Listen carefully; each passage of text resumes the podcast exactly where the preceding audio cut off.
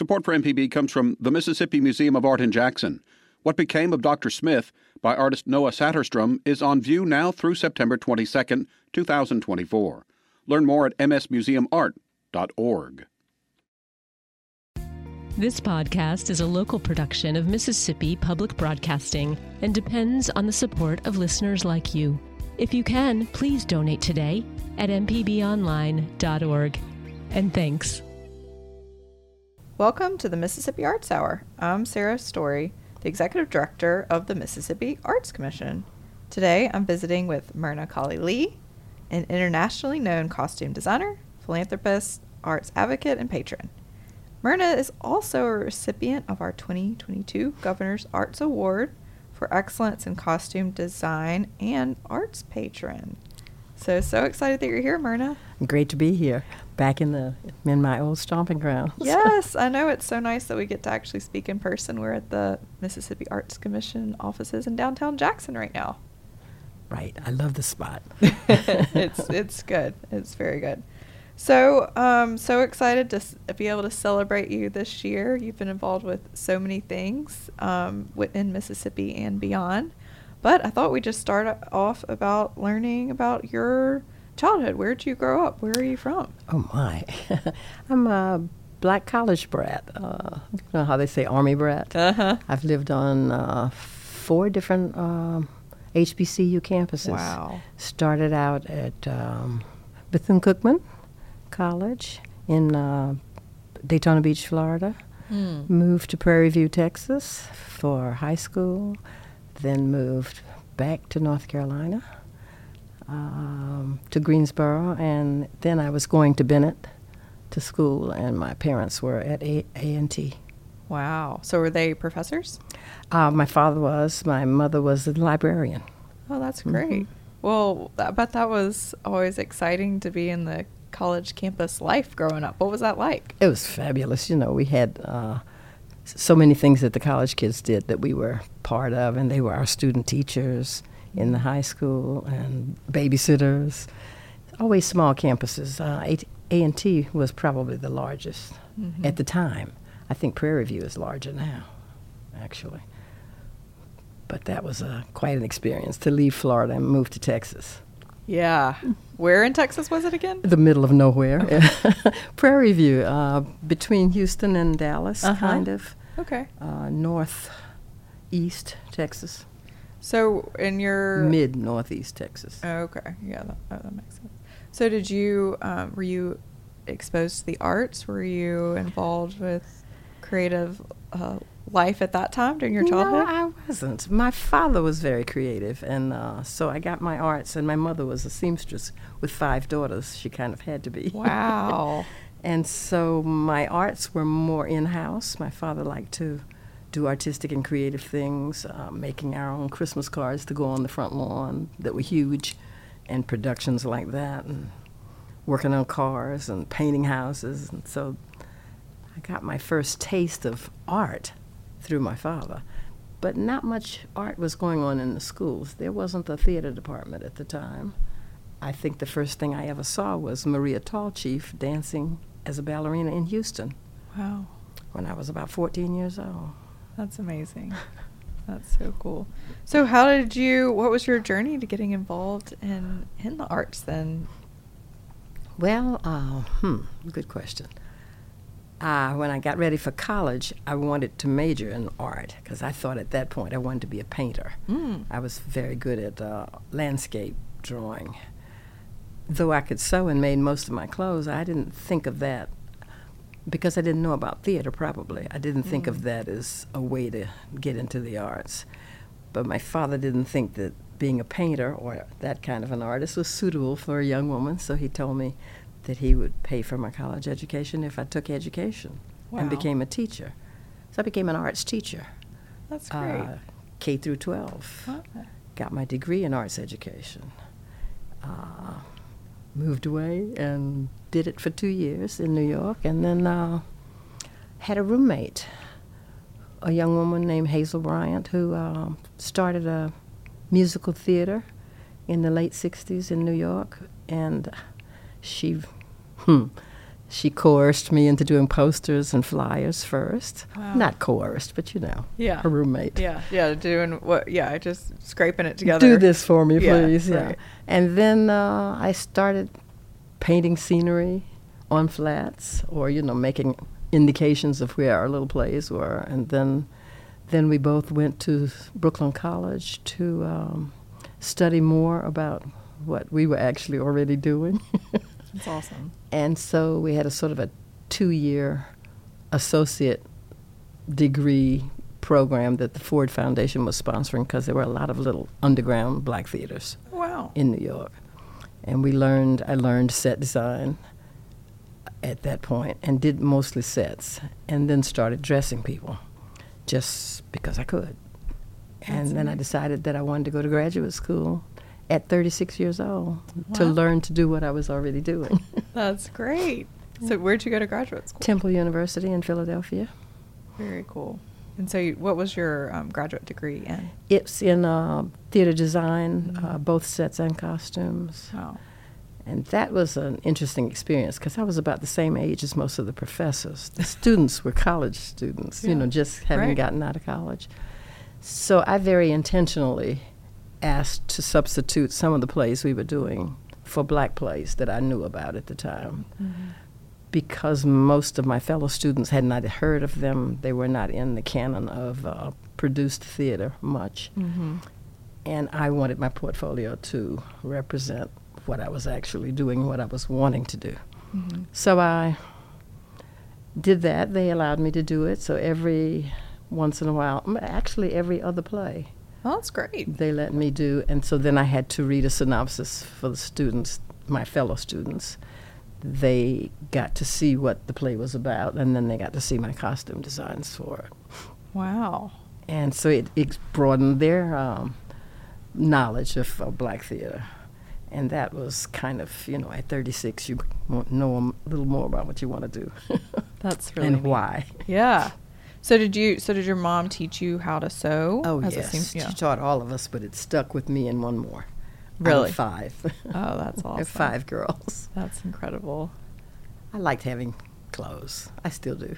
Do you still sew your own clothes? I don't sew anymore. Yeah. You know, as a costume designer, you don't get to sew much. Graduate school, we sewed Mhm. and designed and hung lights and painted sets and slept on the floor in a pile of laundry and, Right. and never left the building. yeah.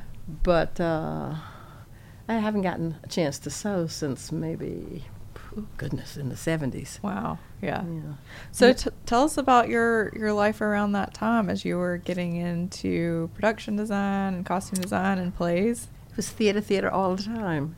You know, there were lots of little theaters like us and, Mhm. and bigger theaters like the Negro Ensemble Company. And uh, we, you know, did each other's shows and looked for jobs. And Hazel started a, hmm, she started a kind of a training program because we needed more people who could do the technical work. Mhm. And uh, at one point, I was a program director of that Wow. trying to figure out scheduling and what were the classes and finding the people who could teach it. Mm-hmm. I was immersed in theater then.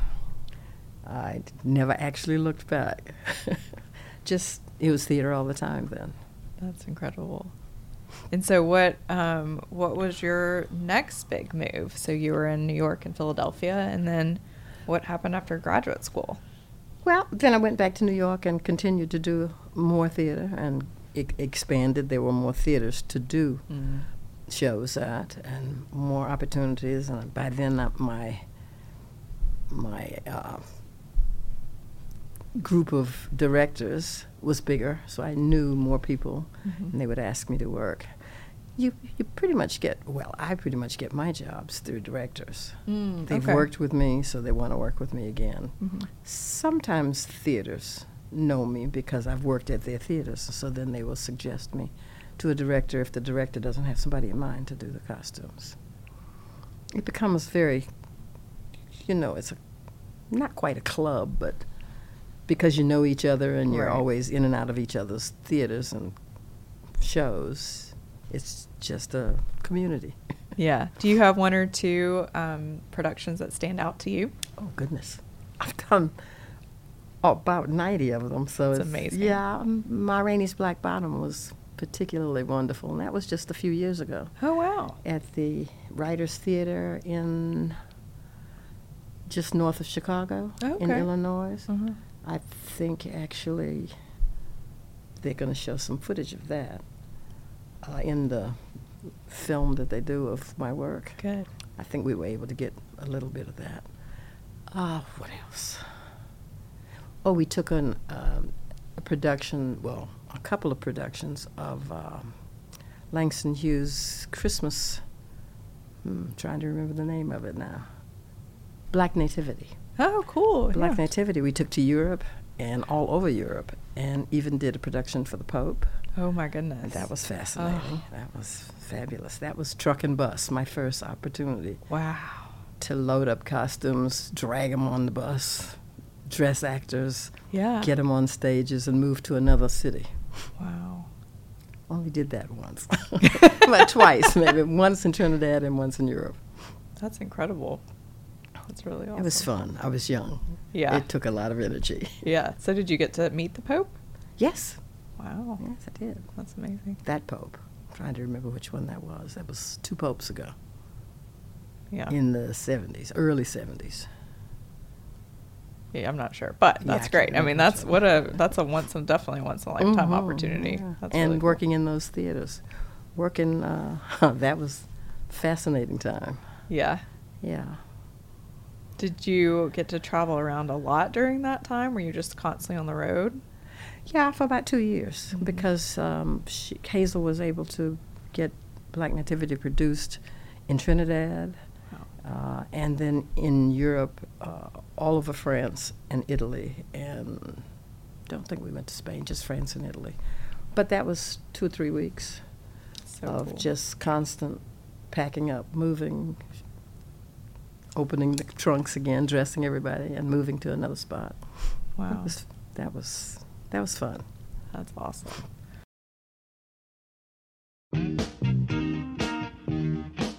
This is Sarah Story, the Executive Director of the Mississippi Arts Commission. You are listening to the podcast version of the Mississippi Arts Hour. To have access to all Arts Hour interviews, subscribe to the podcast using your favorite podcasting app. You can also listen to the show on MPB Think Radio every Sunday afternoon at 5 p.m. Deep South Dining is the show all about the culture of Southern flavor, from fried chicken and collard greens to shrimp and grits and a glass of sweet tea. Subscribe now to the podcast using any podcast app or download our MPB public media app. This is an MPB Think Radio podcast. Welcome back to the Mississippi Arts Hour on Mississippi Public Broadcasting. I'm Sarah Story, the Executive Director of the Mississippi Arts Commission. Today I'm visiting with Myrna Colley Lee, an internationally known costume designer, philanthropist, arts advocate, and patron. Myrna is a recipient of our 2022 Governor's Arts Awards for excellent in costume design, and, and she is also incredible arts patron. The Governor's Arts Awards will take place Thursday, February 10th, 2022, at the two Mississippi Museums in downtown Jackson. So glad you're here with us today, Myrna. Good to be here. So, before the break, we were talking about your incredible career of costume designing and traveling Europe and Philadelphia and New York and just being, it sounds just like the most magical experience. Oh, it was. It was the right time at the right place. It, it just was magic. That's that was true. So let's transition a little bit and talk about your life in Mississippi. So now you live in uh, Charleston. So tell us, Charleston, tell us a little bit about Charleston and, and your life there. Hmm, Charleston is a small town in uh, northeast, well, north mid Mississippi. Uh, I moved there in the 90s and uh, became involved with the arts through the Mississippi Arts Commission. I actually got appointed to the board as a Delta representative. Uh, goodness, what year was that? It was 20 years ago. So it was Governor Ronnie Musgrove that appointed me and uh, played a lot of catch up for about a year and a half until I figured out what I was doing or Mhm. what that was about. lots to learn. It's true. Uh, and uh, because of that, I've been all over the state and witnessed lots of arts programs and been involved in them, know the people who are involved with them. It's really enriched my life to just be involved with the MAC. Mm-hmm. Well, we're just so grateful that you've been. You were a commissioner for that long. It's just incredible. 19, almost 20 years. That's awesome. So you know more about it than I do. I've been through a lot of governors. they just kept saying, okay, she can stay. That's awesome. Well, we're great. we're very grateful for that. I am too. so tell us a little bit about Charleston. So you are living there, you're in and out, but you've been able to develop some good roots through the uh, Charleston, Charleston Arts, Arts, Revitalization yeah, effort. Uh, CARE is what the, it's CARE. anagrammed down That's to. great. Yeah. Uh, it's uh, an organization that a group of us citizens uh, formed because there was a big bank building that was empty that would make a kind of a great art center right on the square. It's a town of about 3,600 people. Used to be a big timber center. Mm. They've cut down all the trees, so there's no timber left to to uh, much, not much tim- timber left. Um, I had an organization. I started a foundation at one point called uh, Edna Foundation that uh, gave aid to writers, especially playwrights at that point or lyricists, and brought a lot of the playwrights there. We used the CARE building, the Charleston Arts building, to have classes, had after school classes for kids Wow. uh, did a little theater, let them do some writing. Enjoyed all of that. Several plays were written, a couple of books through my foundation. Forgot to mention that to you. That's awesome. Mhm. That's so cool. It was an organization that ended up being funded by MAC for a while, too. Oh, great. Mm-hmm. So, did you? Um, what was that like teaching theater, working with different folks in the Delta? Did, was this new to them? Was this exposing them to theater? What was that like? Yes, it was. And it was more exposing them to the art of writing for theater. Mm. Uh, we got children to write about, we tried to teach them what a dramatic incident was or what a, a moment is that they could uh, describe in a dramatic way and to read dramatically. And we had readings that uh, authors who would come down to workshop with them would do. So they got exposed to the process of writing more than actually doing plays. That's great. We didn't get to do plays much. hmm I bet that was really so transformative for those kids to be able to learn how to express themselves. I hope it was. Yeah. Um, that's very necessary, you know, personal writing, journal keeping, Mhm. um, finding the drama in a moment that would excite other people to hear about it. That's Mhm. all a, a really worthy process and fun for kids, Yeah. you know, because uh, they don't think of theater as that at first. You know, they just see it as acting. They don't know what acting is. Uh, depending on their background, they think of it as lying. Oh yeah, that's so funny, right? because it's not true. You know, Oh, you're, yeah. you're making it up, Huh. but it is a, a great exercise in uh, in imagination, in bringing your imagination to fruition, sharing it with somebody else, storytelling. Mm-hmm. That's so neat. So what um, what surprised you about traveling around the state? Did you get to meet just all sorts of different people? I'm always I'm surprised every trip I take. Oh, me too. Um, it- with the MAC, we went everywhere, just all over to theaters, to museums, to schools that were having dance programs, and and uh, poetry out loud was Mhm. very connected to that, and it just uh, expanded my knowledge of what goes on in the, in the state theater-wise. Still haven't worked in Mississippi as a theater designer, and would like to. We'll see if that ever happens. I think that would be amazing. It would be. Yes. It'd be fun. That would be so cool. So you are still working, which is incredible. You're just working. You mentioned two projects earlier. So what you gonna tell us a little bit more about those that you're working on now? Sure. Um, I'm going to be working in April and May at the Alabama Shakespeare Festival uh, in Montgomery. Wow. And the name of the play is The Freedom Rider. and it's uh, newly written about the experience of the Freedom Rider uh, bus tours that came through the South to integrate Greyhound bus terminals and to, well, to integrate but Greyhound bus terminals, I think it mostly was. Uh, that's going to be exciting. I'm in the design in designing phase of that now. So my studio is in Charleston. Oh, wow. So that's where I do all the putting it together work. And then I go to the theaters to to actu- you know, to actually realize the show. Wow. Yeah. What is that process like? So a, co- a director contacts you. What and then what happens? Uh, I get sent the script and uh, I decide whether I want to do it or not. But usually it's a director that I know or a director who knows a director that I know.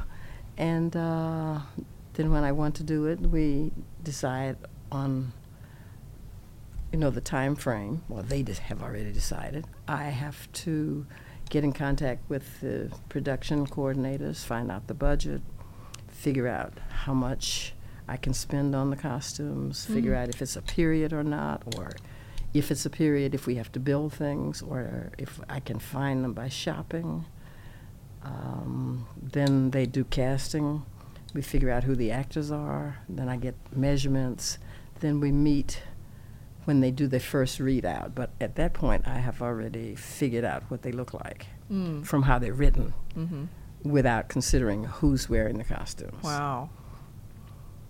Hmm. Uh, That's so interesting. Yeah, th- and that's just the beginning of it. Yeah. Then when we get there, the first uh, meet and greet is a read through of the script with all the actors that have been chosen and all the technical people sitting around in the room. So you get to watch the people that you're about to dress and you learn a little more about them mm-hmm.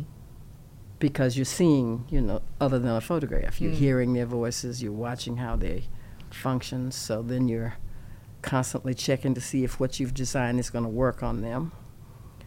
And sometimes I'm lucky enough to be able to stay at the theater for a period of time during the rehearsals. Those are the best because then if you watch rehearsal and you watch them work, you begin to notice things they will need or things that you've designed that they don't need. Mm. You know, because it's too much, too many layers, too much stuff mm-hmm. or that they need something personal that they'll ask you for, like they feel like they want to wear glasses or they want to smoke a pipe or mm. Need a handkerchief or a pocket watch rather than a, a wristwatch. You know, things to personalize it so that they can, uh, so they can feel like they own the part, that they are the person. And that's my whole job anyway, is to help them understand who the person is and to show that person Wow. That's you know, pretty dress cool. that person. Yeah. So, do you have just tons of costumes and fabric and props, or does it change with Oh, every no. show? How does that work? That's with the theaters. The theaters have have that. They have prop departments. They have costume stock. wow. Uh, and then we rent from other theaters. Theaters are beginning to share a lot now. And if it's something very specific, then we have to build it. And so then I have to research it, draw it. They have I have to shop for fabrics. Then they have to make it, and we have fittings. You know, and all this is going on while they're rehearsing. Wow. Yeah. So their job is nothing but that show right.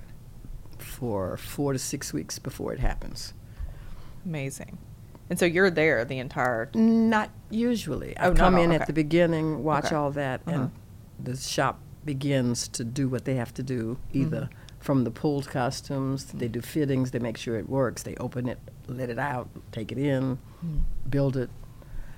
And then I come back in the middle to just check up and see if that's going all right or if anything's changed or if they need something. And then at the end, I come back for technical rehearsals, which are about four or five days of the grind. You know, Wow.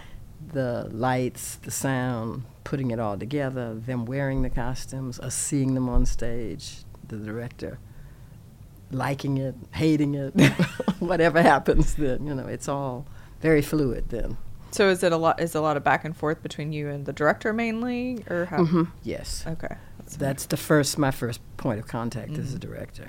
They have ideas, or some of them have none. Mm. They don't visualize it like that. They Mhm. leave it to me, which can be interesting. What do you prefer? Do you have a prefer way? No, I like people. Well, hmm. let me not say that. I prefer if they have an idea of what they want it to look like. Mm-hmm. If they have a strong sense of color that they want because it's very stylized, mm-hmm. or then I want to know that early because I would hate to go down the road of making something happen and then they want something different. Right. Some don't see it visually. They're busier with what it sounds like and how they move, and you know they trust me to dress them the way I'm seeing fit. Mm-hmm. Some don't know until they see it whether they like it or not. Those are the hardest. Yeah, that's tough because then you have to. Then if they don't like it, then you know you really have to. But you know, I work with directors that I've worked with for a long time, so I know them. They know me, and we talk a lot during mm-hmm. the design process. do you have theaters that you go that you work at Yes. over and over again? Sure. Yeah. Oh, a lot. What are some of your um, most Cleveland. frequent? Hmm. Cleveland Playhouse, Uh huh. uh, Crossroads Theater in New Jersey. Cool. Um, did Seattle a couple of times. Oh wow. This is Sarah Story, the Executive Director of the Mississippi Arts Commission. You are listening to the podcast version of the Mississippi Arts Hour. To have access to all Arts Hour interviews, subscribe to the podcast using your favorite podcasting app.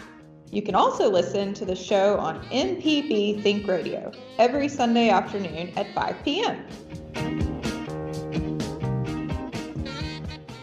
contractor ever tell you the price of something and it sounds so high you think, eh, maybe I'll try it myself? Some jobs just aren't that difficult, and yes, you can do it. If you want to find out how to do those things, listen to Fix It 101, podcast everywhere. This is an MPB Think Radio podcast. Welcome back to the Mississippi Arts Hour on MPB Think Radio. I'm Sarah Story, the Executive Director of the Mississippi Arts Commission. And today I'm visiting with Myrna Colley Lee, an internationally known costume designer, and she is our one of our recipients for the 2022 Governor's Arts Awards for Excellence in Costume Design and Arts Patron. So glad you're here, Myrna. Good to be back. So we were talking before the break about your product, the productions you're working on right now, and you mentioned that it, it may be um, traveling. Uh, well, the one in Alabama at Alabama Shakespeare is called Freedom Riders. It uh, takes place in about 1960, 61, um, in the South. The college students all over the country who came together riding buses to integrate Greyhound bus stations uh, all through the South. Um, it's happening April and April and May. It opens early May. Uh, my work is March, April. And um, then the other one is um, at the Utah Shakespeare Festival, and that's June, May and June. Uh, and it's uh, a show that just premiered on Broadway Oh, wow. called Trouble in Mind, written by Alice Childress. And uh, that was the first time it was done on Broadway. Uh, though it was slated to be done on Broadway in 1957, it was going to be the first production of her play uh, before Raisin in the Sun, but because she wouldn't change the ending, it didn't happen. Wow. And so it finally happened, what, 19, what is this now, 2022? Two. Well, it was 2021. Oh. And 22, yes, right at the end, Christmas. Oh wow! And they're doing it at, at uh, Utah Shakespeare Festival, and uh, I'm designing that one also. And it takes place in 1957, 58. So, the costumes that I'm researching are, for both plays, are around the same time span, but two different groups of people. College students on one hand for the Freedom Riders, and professional actors on stage in a Broadway show dressed, you know, to the nines. Well, Wow. dressed like professional people. That's really cool. So you know everything about that era. Oh, goodness. Plus, I was a teenager at the time, so I knew everything about that era anyway. Did you do you ever pull out pictures of, of your life? I just hauled out my yearbook to look at it to see the college students because there's one actress, one character in The Trouble in Mind that is a college, just fresh out of college. Wow. And she, uh, all of my classmates and I were wearing what she wore is wearing. Oh, that's so cool. Remember, well, you're not old enough to remember Pendleton plaid skirts with the pleats. Oh yeah. Well, that was all the rage at the time. Oh, that's so funny. That's great. And I found the pictures, the proof, Oh, that's awesome. myself included. wow, that's great. Well, that's really cool that you get to relive some of those through mm-hmm. plays, through mm-hmm. design. I have used my own clothes.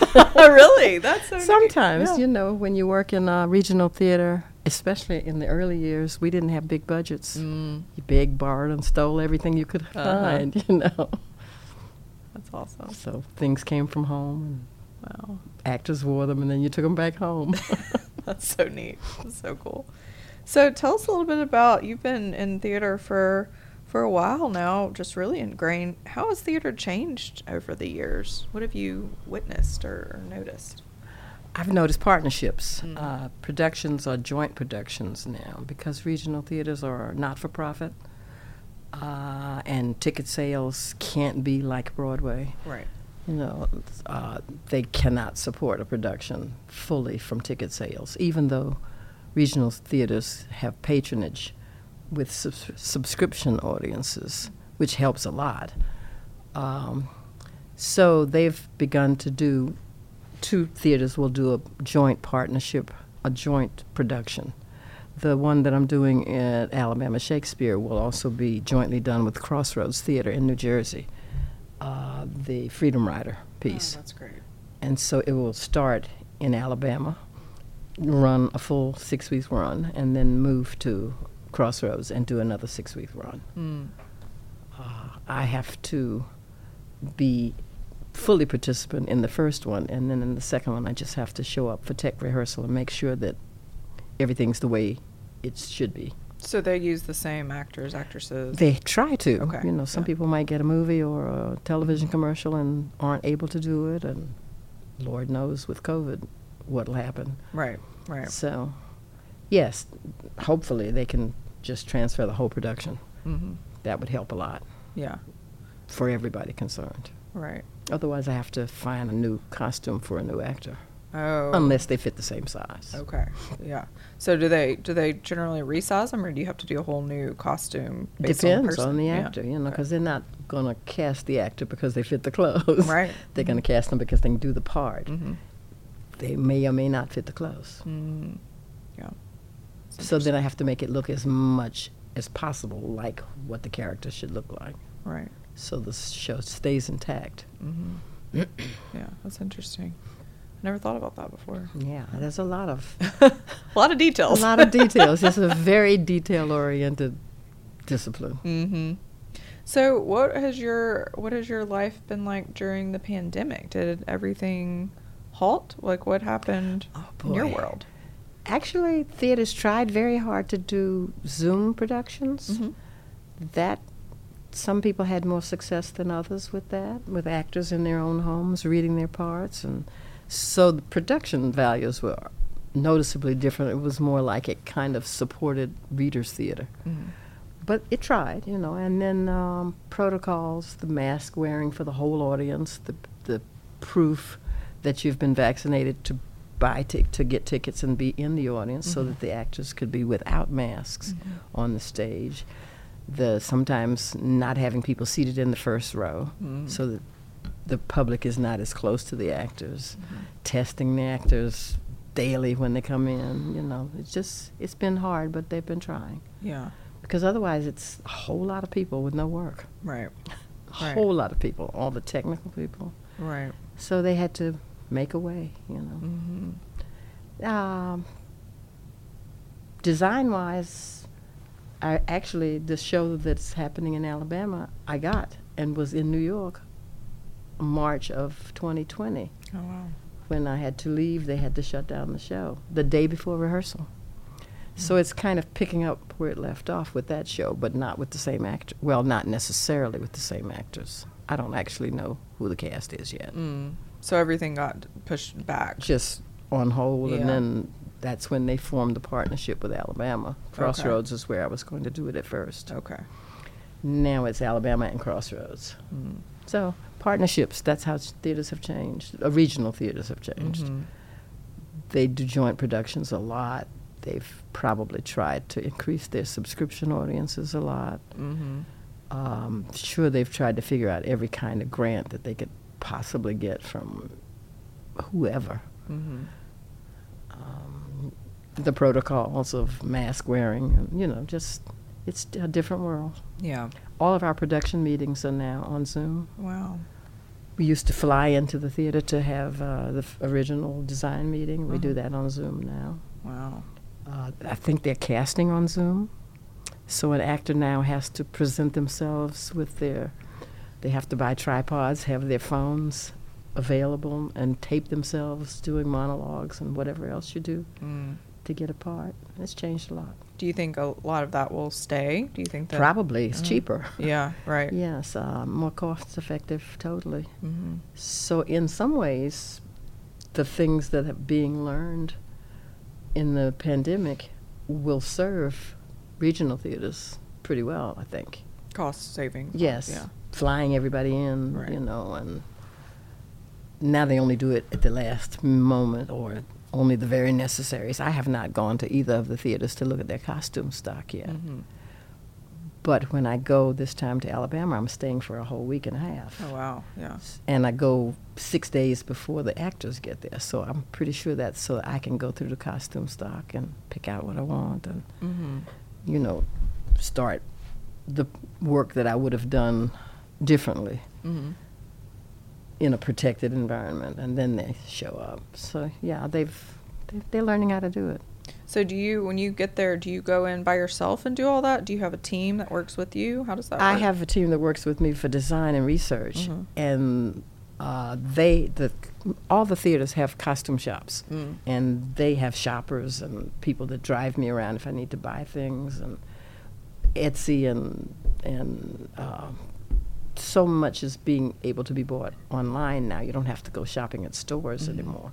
Thrift stores are even online now. Yeah. So the world has changed. You can pick up a phone in a costume shop and have things sent, and you can send them back Mm-hmm. if they don't work. You know, to some places, Right.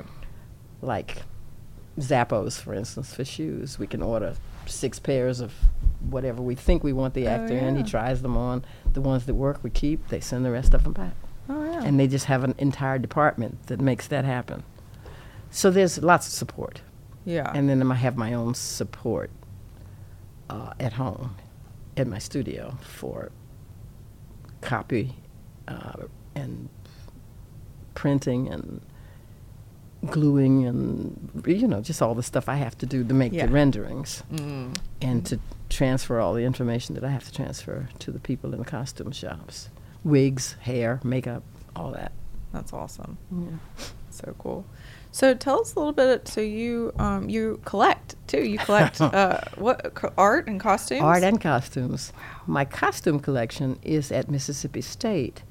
They have it um, cataloged beautifully, and local uh, student productions can use the costumes, Wow. and community theaters can use them, and it's online. And uh, you know, it. I used to collect costumes that that I got to keep. Most of the time, costumes belong to the theaters, though. Mm, really? Okay. Yeah. Uh, or they've rented them and they ship them back, and Mhm. so nobody gets to keep them. If they build things, then they own it. Wow. Uh, sometimes they have uh, let me borrow things if it's a production they're not going to do again, or it fits an actor they don't need again. I've gotten a couple of costumes from shows I've done that are at Mississippi State That's great. and are exhibited often. Uh, you asked me another part to that question. And then you collect art. You Ah, art I collect visual art. Yeah. Yes, I do a lot of visual art. Most, a lot of which is at the Mississippi Museum of Art, hanging on the walls at the moment in the Mississippi Story. That's great. Uh, five or six pieces. I live with some. Mm-hmm. What? How did you get into collecting art? Oh goodness, I've done that since before graduate school. Oh, I just wow. you know buy fellow students art, Yeah. and then as I made more money, I bought more expensive art, and it just it grows. It's a habit, you know. Yeah, Yeah. it's fun. Do you go to art fairs, art galleries, or do you just? It was galleries, Uh-huh. sometimes personally knowing the artist. Uh, fairs, not so much, because uh, that really can fill up your house. Oh yeah, that's true. I, I have to have had to learn to be disciplined about it. mm, yeah, that's really neat. So, do you have um, parameters around the type of art that you collect now, or type of artist, or do you? Actually, I have a lot of uh, Harlem Renaissance Oh, artists, great. um, and uh, quite a few Mississippi artists. Um, it's African diaspora art for the most part. Um, the ones at um, Mississippi, I have Randy Hayes, I have uh, Romare Bearden, I have, That's great. Uh, you know, there's a, I guess there is a kind of a theme to it. Yeah, yeah. that's so cool. That's Yeah. awesome. Well, um, so tell us a little bit about what else you're involved in now. So, what other um, nonprofits, projects, etc. Well, I'm on the board of the Mississippi Arts Museum. I mean, Mississippi Muse- Museum of Art. I'm also on the acquisitions committee there. So Great. I have two functions there. Uh, so I'm there a lot. Yeah. Um, Charleston Arts Revitalization effort is still functioning. Uh, I had a couple of exhibits that I got from Mississippi State Oh, cool. to come through there. Um, I think I've also exhibited my costume work at the Care Building Oh, great. once or maybe twice. Um, local artists exhibit there. I don't do my costume designs within that Mhm. because it's usually so specific to a play that you kind of have to know more about it to, well, maybe not to appreciate it, but it just doesn't stand alone as, as art without the theater. Mm-hmm. At least I never saw it as standing alone. Right. That's so cool. Can't think of what else. I'm busy all the time. I know you're just constantly going. well, I like I like to keep busy and I like to travel. Yeah, Mhm. that's great. And your but your home. I just think it's so cool that you've made your home in Charleston. It's such a beautiful little. Yeah, it's uh, community. I have a great house and it's got a three-room studio It's awesome. that uh, I've got all set up. So, you know, it's heaven. yeah, that's so it's great. my other heaven. so, are there any projects that um, you have always dreamed of working on that you haven't been able to do yet? yes, painting. Oh, I have uh, ideas for turning some of my renderings into actual paintings. wow.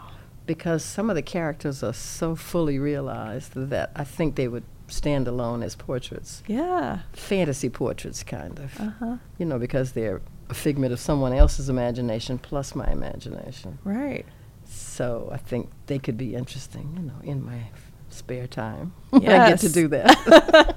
That's great. Did you um have you pa- have you been a painter before? Do you paint? well, I, my renderings are watercolors. Right. Uh, I've done some um, acrylic and a little oil because of grad school, yeah, but I haven't had a chance to do it. that's awesome. You know, costume design is very detailed and very, uh, it takes up a lot of time when I'm Mhm. doing it. hmm So I don't get to do anything that I would call my art. It's all in service of the show. Thanks for listening to this MPB Think Radio podcast. MPB depends on support from listeners, so if you can, please contribute today at mpbonline.org.